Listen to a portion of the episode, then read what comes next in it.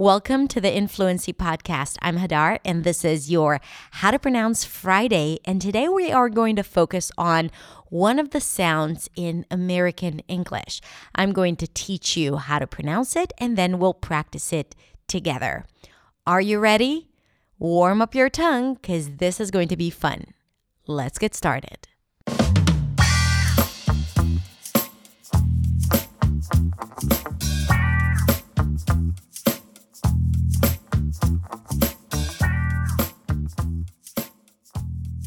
Hey guys, it's Hadar, and this is the Accents Way, and today we're going to talk about the O vowel, the O diphthong, as in go, no, lonely, and hotel. I can't believe I haven't talked to you guys about it yet. Shame on me, because this is a very important vowel sound for non native speakers. Now, here's the thing this is not a regular pure vowel, it's a diphthong, which means, first of all, it's longer two vowels that are connected. This is how you should think about it.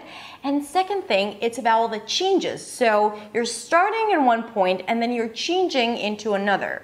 So while you start with an, a fairly open mouth, oh, and slightly rounded lips, you close the mouth as you pronounce the sound and push your lips forward to an oo sound. Oh. Oh. Try it with me. Go. No. Now you have to be really loose. It's not very it's not so stiff. It's not no go, right? And you don't see a lot of jaw movement here. You got to loosen your jaw and then close it slightly to the oo sound. No. Go. All right? So you want to visualize as if there is a W sound at the end. This is the only way you'll actually get to the second sound if you visualize a W sound. Low. Now, some people may pronounce that as a diphthong, low, go, no, when it's at the end of the word. But at the beginning of the word, you may turn it into a quick, short O sound. And you may say only instead of long O. Only.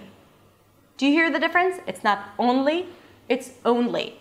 It's not don't, it's don't, a long diphthong. It is not won't, I won't do it, it's won't won't. Now, I already made a video specifically about the difference between won't and want, and if you tend to confuse these two, I highly recommend you to watch it. And as you can see here, it's very important to reach the W sound, otherwise, it's going to be perceived as a different sound. So, again, whoa. Get to the W sound, create change, hear the difference between the beginning and the end of the same vowel. Whoa, won't don't. Cold. It's not cold. Cold. Scroll. Not scroll. Scroll. So it has to be a little longer. Hotel. And not hotel or hotel. Ho, ho, ho, ho, ho, Merry Christmas. Hotel. Quick O, but still it's a long vowel. All right, so visualize the W Give yourself the time, so make it a longer vowel, double the length of what you might be used to, and start open so you have where to go, so you can actually close it throughout the pronunciation. O. Now, if you want to practice this sound, and the only way to really make a change and the only way to own a new sound is by practicing, drilling words, phrases, and sentences, and developing muscle memory. And then it's just going to be there for you when you're speaking because it's very difficult to think about those things when you're trying to make conversation.